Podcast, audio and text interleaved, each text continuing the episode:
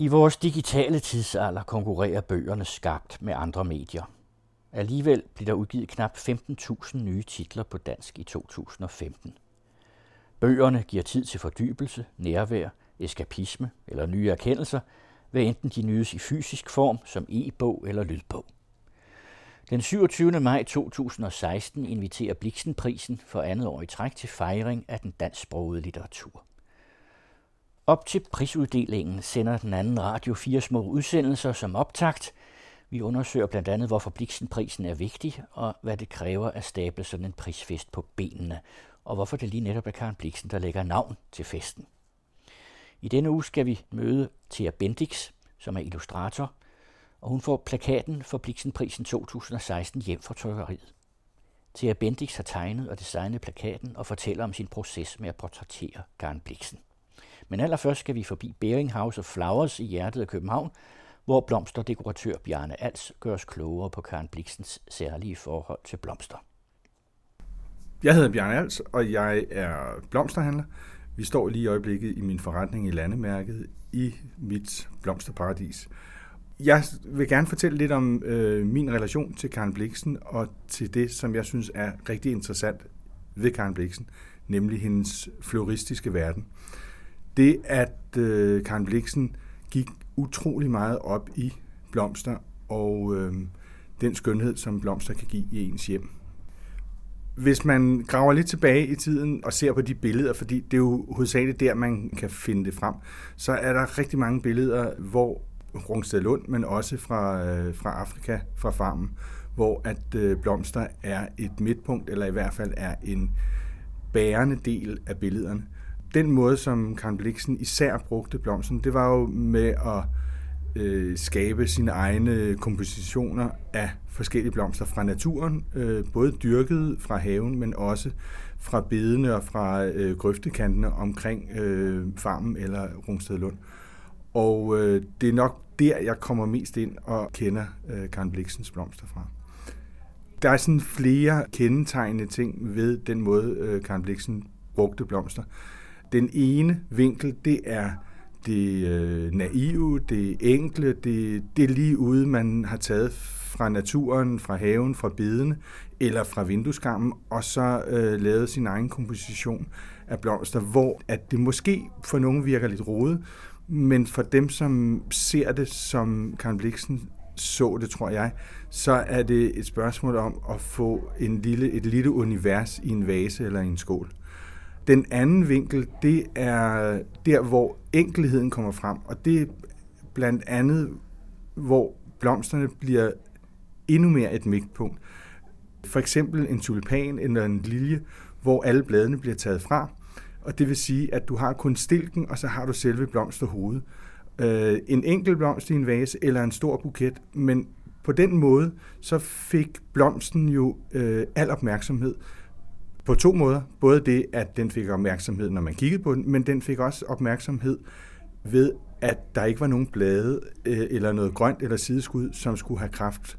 Men alt gik til selve blomsten, som øh, bare blev meget smukkere, når den sprang ud. Og det smukke er jo også det, at blomsterne, som øh, man starter med at sætte en buket ind, som måske er i knop, så springer den ud, og så se den gå i forfald. Altså se hele det livscyklus, der er i en buket fra den spæde forår til, til døden til sidst, kan man sige, til blomsterne, der næsten går i opløsning og ligger på bordet. Og det ved jeg også, at, at øh, Karen Bliksen yndede at gøre i sin floristiske verden.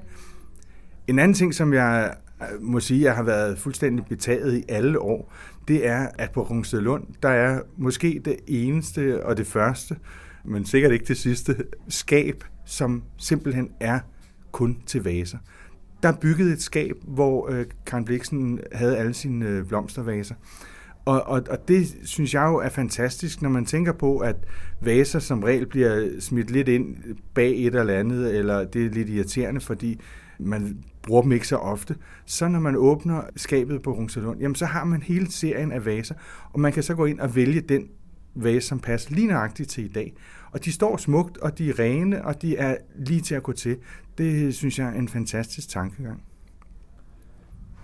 Det er klart, når man får til opgave, som vi har fået, øh, nu for anden gang og skulle lave blomster til Bliksenprisen, så har man det jo i baghovedet. Jamen, øh, det er jo ikke en blomsterfest, det er jo heller ikke en Karen Bliksen fest, men, men det er jo i hendes ånd og hendes tanker øh, om skriveriet, og så lige netop, så kan jeg komme ind og give mit med med blomsten. Og der vil jeg da helst lave noget, som er komplementerende, men det skal jo ikke være en kopi af det, Karen Bliksen lavede. Så derfor så øh, kigger vi jo altid efter, jamen, hvad er der af nye trends, eller hvad er det lige, som, som øh, er de rigtige blomster nu? Og, og blomstermoden, den ændrer sig jo hele tiden. Karen Bliksen var forgangskvinde, kan man sige, i, i sin tid med, med blomster, og vi har jo så bare ført den tradition videre.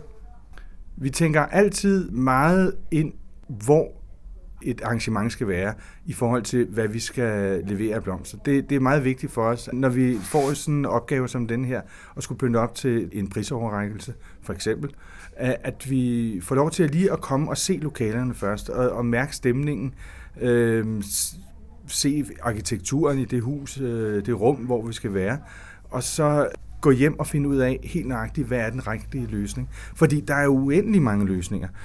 Jeg kunne jo sagtens fortælle, at øh, vi skulle gøre sådan og sådan lige netop øh, til den her aften. Men jeg synes jo, det skal være en overraskelse for de gæster, der kommer, og til de prismodtagere, at øh, de har noget at glæde sig til, og ikke ved det på forhånd. Jeg hedder Thea Bendix, og jeg er en tegner, som øh, har den særhed, at jeg godt kan lide at tegne naturalistisk. Og det er i virkeligheden ikke særlig nemt for mig, fordi det er, det er ikke helt op i tiden. Men derfor så er det rigtig dejligt at få sådan en opgave som øh, Karen Bliksen opgaven her. Og så er jeg også grafisk designer, og det betyder, at jeg nogle gange sidder med en palle et eller andet, som jeg skal se for første gang, og håber, at det er rigtig trygt. Og lige nu sidder jeg med en stor brun pakke her foran mig, og den er limet fuldstændig ind i klisterpapir, og den er meget stor, og den indeholder plakaterne mm. til Bliksenprisen. Skal vi prøve? Og øh, lad os prøve. Jeg har fået en saks her.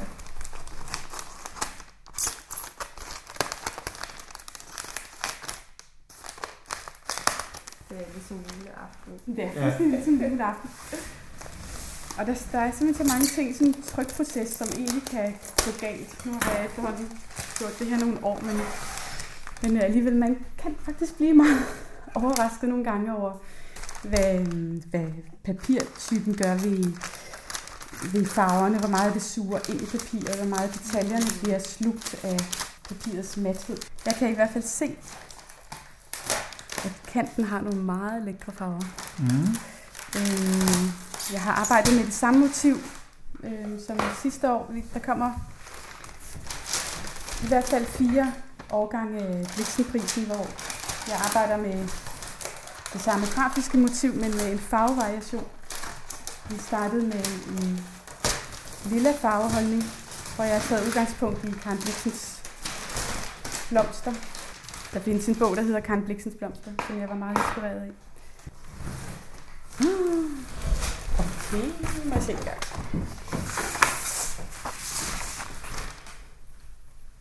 er faktisk meget godt. Altså, jeg synes, hun står grafisk rigtig fint. Altså farverne er, øhm, i den farveholdning bliver de jo lidt, lidt mere, ikke fade, men sådan lidt, øh, trækker sig lidt tilbage. Det er egentlig meget sjovt, fordi man tænker rød som noget, der man får lige ud i hovedet. Men den har en rød farveholdning i år. Og øhm, det var som om den lille sprang mere ud i hovedet på en. Men jeg kan godt lide det, fordi at Karen Bliksen træder mere frem. Jeg kan godt lide den her øh, meget grafiske, øh, det grafiske spil, der er mellem hendes hat og hendes ansigt som jeg har arbejdet rigtig meget med. Det var virkelig, virkelig en af de hårde nødder at få tegnet Karen Bliksen. Jeg kan godt lide, at, at du kan mærke, at jeg har lavet tingene i hånden. Men det er klart, at jeg scanner ind og bearbejder i Photoshop lige så tosset jeg vil. Men det er bare meget vigtigt for mig, at jeg ikke retusherer mennesket til jer væk i mine øh, Photoshop-retuscheringer. Så jeg, øh, jeg er meget tro mod de håndtegnede streger, jeg har, og så giver jeg den ellers bare gas med at, og, øh, bruge det kreativt, ligesom hvis jeg havde måske kopieret noget, og så ville jeg klippe, klippe i det med en saks og lime med en limstift, så ville man kunne få noget af det samme. Men nu gør jeg det bare i Photoshop. Altså Karen Bliksen var svær at tegne, fordi at det er meget, meget svært at tegne efter fotos. Og Karen Bliksen lever jo ikke længere. Jeg blev meget rørt, da jeg så nogle små film, som Torben havde bragt til Bliksenprisen sidste år, hvor man så hende bevæge sig. Der sad simpelthen med tårne ned ad øjnene. Det var helt fantastisk, fordi jeg havde brugt så meget tid på at forestille mig, hvordan bevæger hun sig egentlig? Hvad sker der, når hun drejer hovedet? Det er ligesom om, når jeg tegner, så bygger jeg sådan en 3D-model ind i mit hoved gennem lang tids arbejde. Jeg kigger på mange fotos, og så prøver jeg at se, hvordan møder kindbenet næsen, og hvad er det, der sker ned over hagen? Hvordan kan jeg forestille mig, at hun ser ud? Så det her, det er ikke en aftegning af et foto, jeg har set. Det er resultatet af et studie af mange billeder, mm. hvor jeg kigger på, hvad er det for en slags ansigt, der er. Og nu kan Bliksen jo meget tydeligt, fordi hun er så, så tynd, så man kan næsten se, hvor knoglerne ligger inde i hendes ansigt. Men øh, jeg har tegnet så mange portrætter, så jeg kan næsten forestille mig, hvis der er en bestemt slags kindben, så kan jeg næsten forestille mig, hvordan det møder hagen, når du drejer. Eller det er svært at forklare. Det er sådan en, en meget intuitiv fornemmelse. Men jeg modellerede hende, så at sige, op. Og, og langsomt så fik jeg følelsen af, at jeg ville kunne forestille mig, hvordan hun ville bevæge sig. Øh, ja, derfor var det meget, meget rørende at se de der film. Ja. Øhm, også fordi, at Torben han havde vist lagt det her portræt ind over filmen. Er det rigtigt? Han, jo. han havde på en eller anden måde blandet tegning og film, og ja, det var det bare meget, meget stærkt for mig. Fordi jeg, jeg skal simpelthen sådan, når jeg, når jeg laver sådan noget, så skal jeg simpelthen sådan tøjle mig. Jeg får lyst til at læse alle biografier ja. om Karen Bliksen, og jeg bliver suget ind i hende og dybt, dybt fascineret. Øh, sådan forelsket faktisk på en ja. tid. Så, hvordan, var det så, hvordan var hun så på de film i forhold til i dit hoved? Jeg synes, hun var... Øh, jeg tror, hun var mere let svævende. Måske havde han også bragt det lidt i slow motion, det kan jeg ikke huske. Men øh, øh, nej, jeg, nej jeg, synes, jeg synes, hun sådan gled meget lækkert gennem rummene. Jeg tror, jeg forestiller mig en, en mere markant person. Eller sådan, fordi hun var så markant i sin, i sin personlighed. Men jeg tror, at hendes kropssprog virker mere blødt i forhold til, hvad hun sagde og hun skrev. Når man ser de gamle fotos af hende, hvor du jo også har taget nogle af de der ungdomsfotos med i, i, i det program, som vi trykker, ja. der synes jeg også, at hendes udtryk er meget anderledes. Altså, der bliver hun meget mere sådan bestand på en eller anden måde, ja. og sådan kraftfuld. Ja. ja. Hvorfor den ældre kompleksen på plakaten, i stedet for den yngre? Det er faktisk, fordi jeg synes, man bliver dybt interessant, når man bliver ældre. Øh, især mænd, faktisk. bliver meget flotte, når de bliver ældre, og hun har jo næsten den der øh, mandemarkerethed.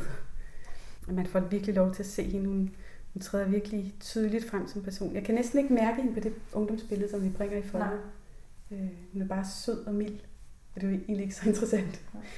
Men jeg prøvede også at finde den søde, milde side frem, fordi jeg, at jeg tror, hun også havde en meget skarp side som ældre. Jeg tænkte, at den mildhed, hun havde omkring sine blomster og sin have, hele den der kæmpe store øh, veneration, hun havde for sin have. Det, den ville jeg gerne have frem. Så jeg arbejdede både med et motiv, hvor jeg havde blomsterne foran hende, så hun ligesom havde den sansende, åbne stemning. Men, men her der, jeg har arbejdet spejlvendt med plakaten i år. Så nu vender hun til den anden side og kommer med blomsterne til vores prismodtagere. Du har jo lavet en, en farveprofil Ja. For den over, en, er det fire eller fem år? Ja, altså øh. sidste år var alt jo nyt, og ja. alt skulle bygges op, og alt skulle findes på fra starten. Og nu tænker jeg, at nu skal vi holde fast i det gode, vi har lavet. Mm. Altså der er faktisk mange ting, der bliver noget helt andet end sidste år, men, men det grafiske grundudtryk skal vi holde fast i. Og så har jeg lavet en, en øh, farveholdning, som varierer sig, så jeg ved godt, hvordan plakaterne kommer til at se ud til næste år, og til næste år igen, og måske også et år til. Og, og, øhm. og hvad gør du der af tanker, når du laver sådan, sådan en, øh, en proces? Er det, altså, tænker du, at der skal være en eller anden sammenhæng fra år til år, eller de bare skal være flotte hver især? Eller? Nej, de hænger sammen. Hvis du hænger dem op, når de, når de fem plakater er færdige, og du hænger dem op ved siden af hinanden, så vil de være meget smukke sammen. Det bliver sådan en helt lille buket. Men jeg kan selvfølgelig ikke sige, hvilken farve den bliver næste år. Men inden for den her farvepalette, der kommer vi jo til at arbejde med nogle variationer. Så nu har jeg lige siddet og planlagt, eller snakket om Diashow med Torben i går, og, og der kommer der til at, at, at være et spil med nogle røde farver. Og, øh, hvor sidste år kørte de nogle violette nuancer og nogle lilla nuancer. Og statuetten får også en anden farve i år. Mm-hmm. Spændende. I næste uge sender vi endnu en optagsudsendelse til Bliksenprisen 2016.